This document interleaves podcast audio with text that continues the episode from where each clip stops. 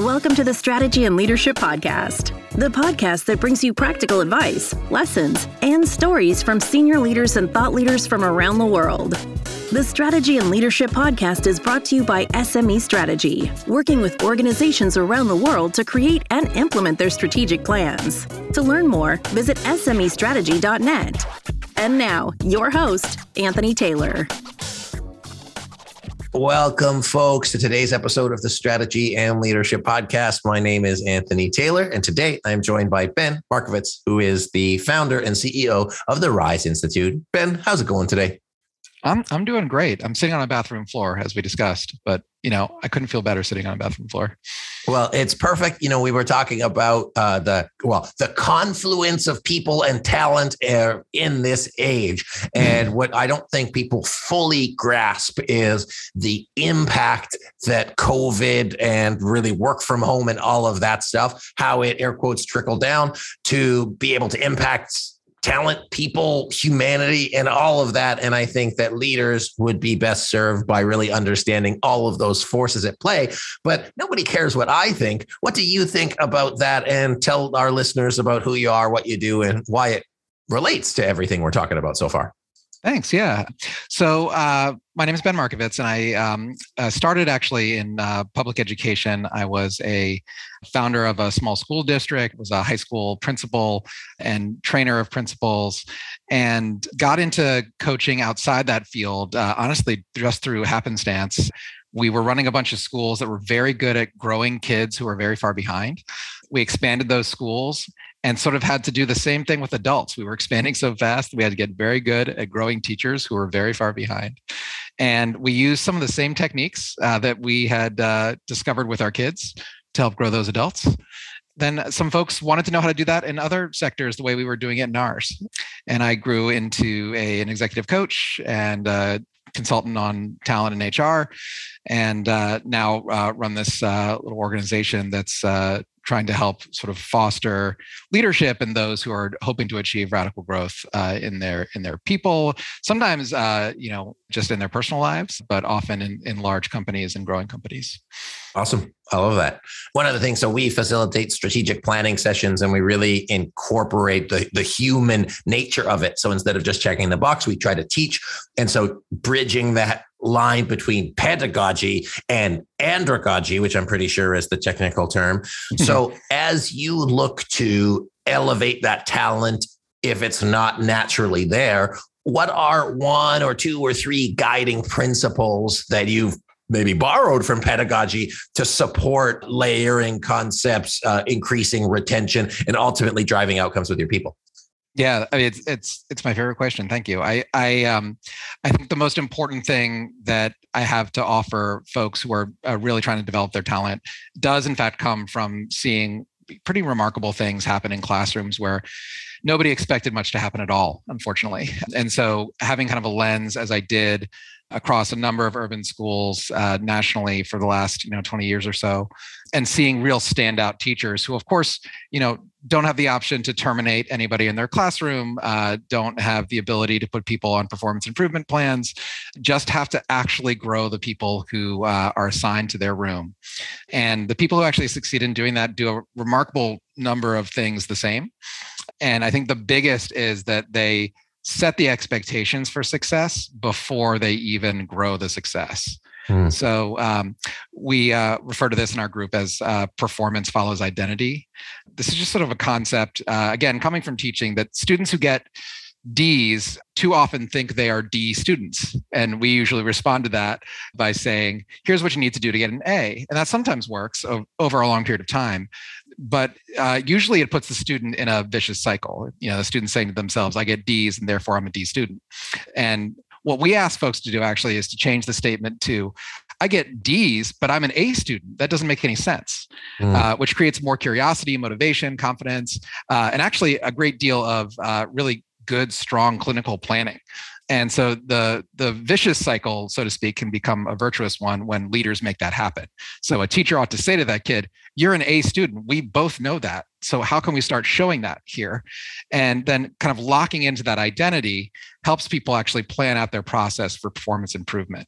Uh, and this goes right into you know anybody working with somebody on their team who's not experiencing success, going up to somebody who is often late uh, but shows up on time one day and says, "Yes, I thought you're a very very on time person, and I haven't seen that enough. Here you go." Or you are somebody who frequently interrupts folks in meetings, in noticing that person's got a real strength inside their passion for speaking and so on, uh, to say like it's very clear to me that you're like a deeply passionate person, and that's only causing one problem for you right now, and that's interrupting people. I need to fix that, right down to major performance improvements. So if somebody's actually like really falling behind in their training or in their learning, saying like that surprises me about you, rather than what's going on here, that your expectation clarity is in the positive uh, and folks want to live up to that rather than just feel like they've lost your approval forever and can only go down. That I'm like blown away by that.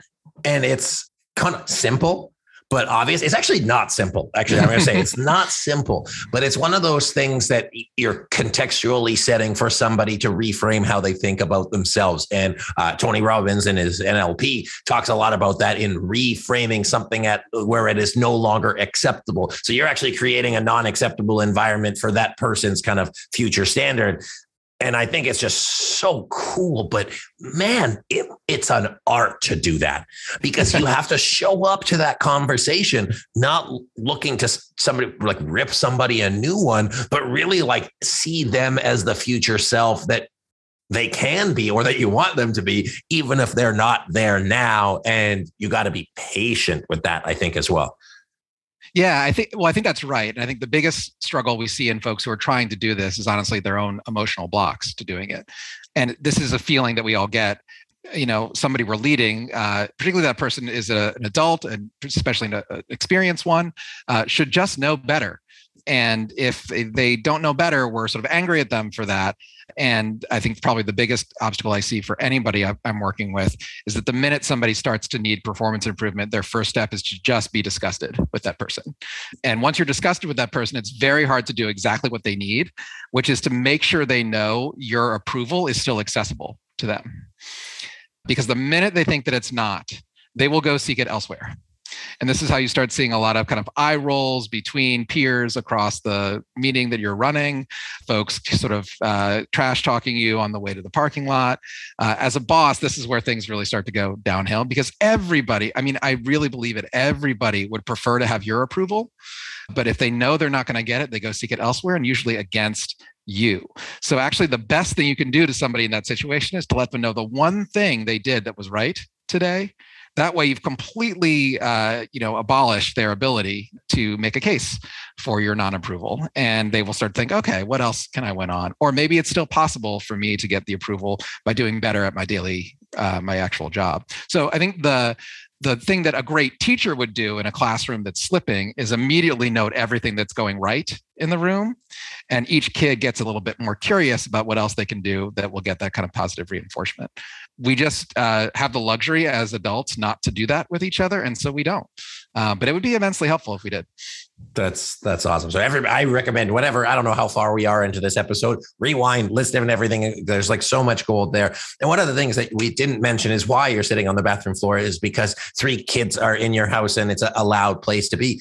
And I, I, was watching TikTok is where I get most of my news, and as you know, parenting TikTok or whatever is uh, you know if a kid scores a goal playing soccer, don't celebrate the goal. Ask them, hey, what led to what positive things led to that outcome, so you can actually formatively have them retrace the steps that took, not the outcome. And it sounds like that's resonating with you as well. Thoughts on that? Very much, very much. Yeah, I think you know none of this thinking is possible without that work that's primarily you know well known through Carol Dweck at Stanford talking about fixed versus growth mindset, which is to say kids learn a lot more from knowing how their effort was involved than uh, their ability, and whether or not you know uh, kids grow more, uh, kids do more because of their abilities or because of their effort.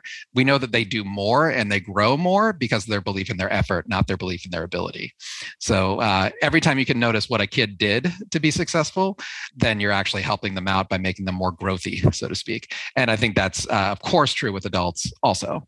Hey, sorry to interrupt. It's Anthony here again. I just wanted to let you know if you're enjoying today's episode, I'd love it if you could give us a review and a comment to let us know where you're listening from. It means a lot to us. It helps us with the algorithm. It also helps us get into the hands of more people so that we can keep bringing great guests onto the show. So please do that. Also, if you or your team are planning a strategic planning offsite coming up, please reach out to us. We'd be happy to see if we're a fit to facilitate, to support you and your team getting on the same page and getting clear about where you want to go. So you can visit smestrategy.net or click the link in the description. We'd appreciate both of those things. Now, get us back to the episode.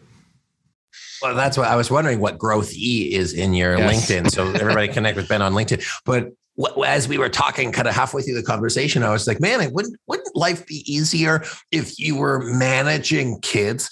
Because kids have a growth mindset, whereas I found adults have a fixed mindset. And man, to get them to do something else differently, it, it, you know, it's like, uh, I don't want to say pulling teeth or whatever you want to call it. It's a lot harder because kids are willing to coach and listen versus, hey, I am this way. And the only reason you got that way is basically how you became a kid and you just cemented versus kids haven't had as much time to, I don't know, get screwed up. Yeah. Thoughts on that? No, I think you've explained it well. I, I don't know of a single kid who walks into uh, the world with a fixed mindset. Uh, you know, maybe they're out there, but I can't imagine it. And it is definitely something that the adult world drills into them. And it's because adults don't really know a lot better, uh, right? Like if you're a teacher who is struggling, and if you're a parent who is struggling, uh, no matter how much you love that child in front of you, it helps you to kind of deal with the deep dissonance you feel when you screw up, to know that some things your kid maybe just can't do or some things this group of kids in front of you maybe just can't do. Uh, it makes it a little easier for us to get up as teachers in the morning the next morning if we're not chastising ourselves 24 hours a day for how terribly we're doing. And we're often doing terribly, let's be honest. So it is very, very hard to kind of keep your will as somebody who spends a lot of time around kids without showing the kids what a fixed mindset looks like um, and exposing them to it more and more. Now, that is to say, you know, there are many folks who have luxuries not to do that. Many folks who have built tons of skill, you know, just a real steel mind not to do that. And that's actually those are the people that I'm drawing some of these techniques from that that we talk about with folks. I do think it's really important to recognize though these are techniques you can put into your calendar. Like this is not something that requires you to do a ton of mental self-discipline. So if you are in fact disgusted by everybody who's underperforming on your team, that's reasonable. It's okay. it's all right. You're not a bad person. Uh, that is a natural reaction to, I think, our own fear of failure. What I think is useful to do is to honestly set 20 minutes on your calendar every week and just review the names of those people and ask yourself, is there anything they did this week that is worth recognizing? And just say, I will not spend more than 45 seconds sending an email for every single time I say yes to that question. And you'll be done in 12 to 15 minutes and the responses you will get back from those emails will evince life-changing experiences these people had from reading your 45 second email. And you watch those people the next time you give them coaching or tough feedback they will be far more responsive. And more importantly they will probably try to anticipate your feedback because now they know what it feels like to get approval from you and they will want more and more of it. This all sounds like a little bit like machiavellian. I i think i'm mostly just saying that because I think it comes instinctively to people who really understand growth. And it comes out of a deep sense of care and empathy for people and how hard it is to grow. But for folks who do get easily sidetracked by very stressful jobs, it can help to make it into a discipline because it's actually not that time consuming when you do. Yeah, there's uh, so much stuff. So, a uh, couple steps back, uh, people, I believe, people develop a fixed mindset or don't risk screwing up because they have that fear of looking bad. So that disappointment, but also the other thing, whereas kids don't worry about an audience or perception or fear of what other people think the rolling back into feedback uh, is you know critical because that's a, a, communication structure fostering values and behaviors which is all the formative stuff uh, too. And then i thought about this and then i thought that probably not our audience but i'm sure everybody else was saying like i already know that so if you at any point are reacting to this saying, I already know that, or I already do that, consider that's your fixed mindset talking, saying, hey, there's actually probably something that you can learn from this to improve it. And it'll take you 15 minutes and the results will pay huge dividends. So no, I think that's really powerful. I think the the the experience can be tracked back to ourselves. And I think that's important too, to like recognize that this, you know, if you think about it, this is what motivates you. If you think back to any time you learn something for the first time, or like if you learned how to, you know, ride a bike and you probably experienced a fair amount of struggle at the beginning, riding a two wheeler, for example. But you probably also experienced some limited success, right? You would feel a moment where you were balanced uh, right before you fell off, or a moment where you picked up speed right before you slowed down. And those little moments of success are crucial because that's what made your brain sort of understand you could actually ride a bike. And the minute you realized that you could be successful at it, you tried harder and you did more until you were eventually riding it, uh, you know, uh, much more organically. So noticing your own little moments of success allows you to build a belief in yourself, which then raises your motivation, which then typically creates more moments of success and the cycle repeats itself. We can remember those moments for ourselves as learners. What we can often forget is that we can create those moments for people who aren't having them as learners. And so if you are watching somebody struggle and they're about to really get exasperated, uh, let's say they're working with a client and that client has, uh, you know, sort of rejected every new uh, pitch the company's thrown at them. And this person is like trying and trying and trying you might actually benefit from get, asking that person to kind of peek in on their Zoom or take a look at their meeting and notice something they can do uh, that they are in fact doing well. Tell them that's going well, and then give them something new to do next time, which then cements that in fact when I learned something, I did it well and things went better. You've started a whole new cycle for them, and whereas their cycle was you know veering out of control very quickly before um, you have an opportunity to really reverse its track if we take that responsibility again it's it's time out of our days but just really not that much and i you know urge everybody to remember the time out of your day it takes to replace somebody or to put somebody on a performance improvement plan or to honestly not do either of those things but just kind of like you know bang your head against the wall every day wishing that this person wasn't causing you so much stress Maybe that's why you're on the floor of the bathroom, so you have something harder to, to bang your head against. Uh, but I mean, as a leader, that is the stuff you're supposed to be doing. So when we look at time spent as a senior leader, what are the highest value activity and building your people up? Couple thoughts I have uh, on that was, you know, finding that positive and then scaffolding on top of that. So actually being able to do that when we do strategic planning, we start every strategic planning session with a celebrate because otherwise it's so easy to just go down. But if you say, we're doing all of this stuff, great, let's build on that. And then we were doing a session the other day which was like, I am bad at setting KPIs. And I'm like, who told you that? Like no one ever told you that. You just told yourself that and you've wired that into your brain. So you're going to show up. And I do it to myself doing a construction project with my father-in-law. It's like, I am bad at this. No, I'm not bad at it. I've just never done it before. So why would I be expected to be good at it relative to somebody with 30 years experience? But that's the distorted lens that we look at when we review people, behavior, action, and we just send ourselves into a spiral.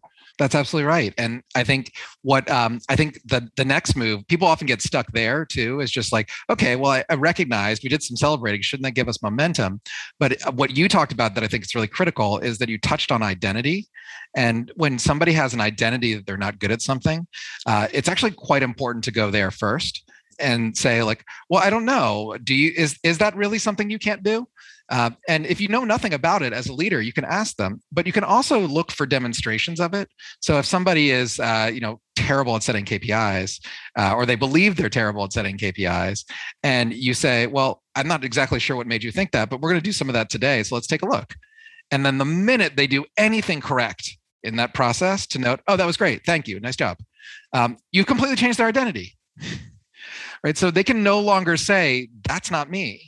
Um, now, there's still a ways to go, but it is recognize what a dramatic improvement it is to go from I can't ride a bike to I can ride a bike. I just haven't learned yet. And I think the reality is that we don't think we're capable of doing that for for grown-ups most of the time. Teachers think they're capable of doing it for kids, but we don't think we're capable of doing that for grown-ups, or we don't think it's our job or it makes us uncomfortable and so on all that's fine. But I think what is most important for people to understand is that if you're going to decide to try to do that, it does not take that much time. It does take sort of setting aside the time. And it does take sort of knowing and admitting that you have to do it. Awesome. Uh, I I couldn't have said it better myself, and that's why you're here, and that's what's great. So, no, I really appreciate that, and I think that for all of us listening, for you, the listener, is you know do it once In fact, you might be saying, "Well, I can't do that." Uh, have you tried doing that? So you know, reverse uh, ninja yourself in here and and see, hey, how can you apply these tools incrementally? Say, hey, uh, if, if you don't think you're good at giving feedback, well, try doing feedback one time. So re-listen to this episode as one thing. I know you can do that, and uh, you know, I just encourage you to to take everything Ben has said because it's it, there's a, so much gold in here that will impact not only your work. And this is what I'm so big about doing this podcast and inviting people like Ben on here. Is like we're not here just for your work. Like you're a human being. This is going to improve your relationships with your friends, with your spouse, with your kids, with your family, with your community. Like you are going to be a leader outside in the world, and you can change the context of everything around you when you bring a, a, a, growth mindset to it, but actually genuinely help people grow and elevate. And I think that there's just, again, been so much good stuff in what you're sharing. Thank you. I appreciate it. The piece around uh, your life entire, particularly true, of course, with your own children. Uh, and like I said, mine are about to flood this space very soon the the major breakthrough so far is my uh, my three year old Max has had like a lot of struggle with um, sharing, and I've recently just started when he's around his friends, which has not been much in his life because he's been quarantined for most of his life. Um, when he's around his friends, and I know there's potential for little wars to break out over sharing things, I start telling his friends what a great sharer he is and he is sort of admiring himself through my eyes when he does this. And i have so far computed that he is about 80% more likely to share voluntarily uh, when i have made this move. Now i don't have full data across every moment he's had an opportunity to share but this seems to be working on three year olds as well. Yeah i love that. You, it's it's coming full circle right? right? kids adults and back to kids.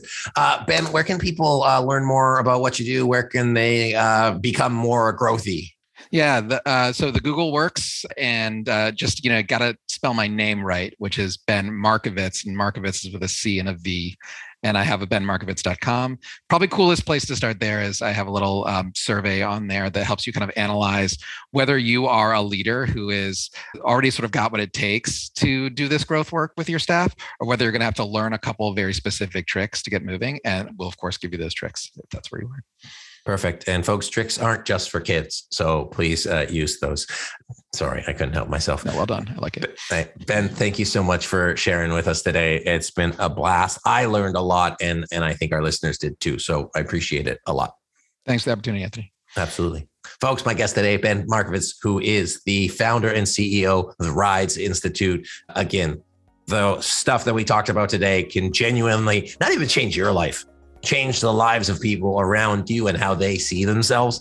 And so, my challenge to you is approach uh, this information with that much power. And so, please listen to the episode, share it with somebody you care about, share it with your spouse, have a conversation, and just enjoy it. So, thanks for listening. My name is Anthony Taylor. This has been the Strategy and Leadership Podcast. I appreciate you watching, I appreciate you listening, and I'll see you next time. Thanks so much for listening to today's episode. Before you go, I wanted to make sure that you knew about our signature course that'll help you better align your team and get them bought into your strategic plan. It's presented really simply that whether you're a seasoned veteran or brand new to strategic planning, it'll help you better understand it, it'll help your team think more strategically, and it'll help you better prioritize and set goals. Ultimately, it's going to give you a plan that you can execute successfully. Because you have no idea how many plans that I see that look good, but are missing key components to make them successful. And we cover all of those missteps in the course. On top of all the video training, you'll get access to all of our workbooks and access to our knowledge base and community. course is only $4.95, and you can get instant access to all of the videos. Plus, you can use the code PODCAST for $100 off. Course comes with a 100% money back guarantee. If you don't get value from the course, let us know and we'll give you all of your money back. So go to smestrategy.net slash course. Use the code podcast for $100 off. And I'm really looking forward to the opportunity to support you and your team in getting alignment and moving your strategic plan forward. Thanks again for listening, and we'll catch you next time.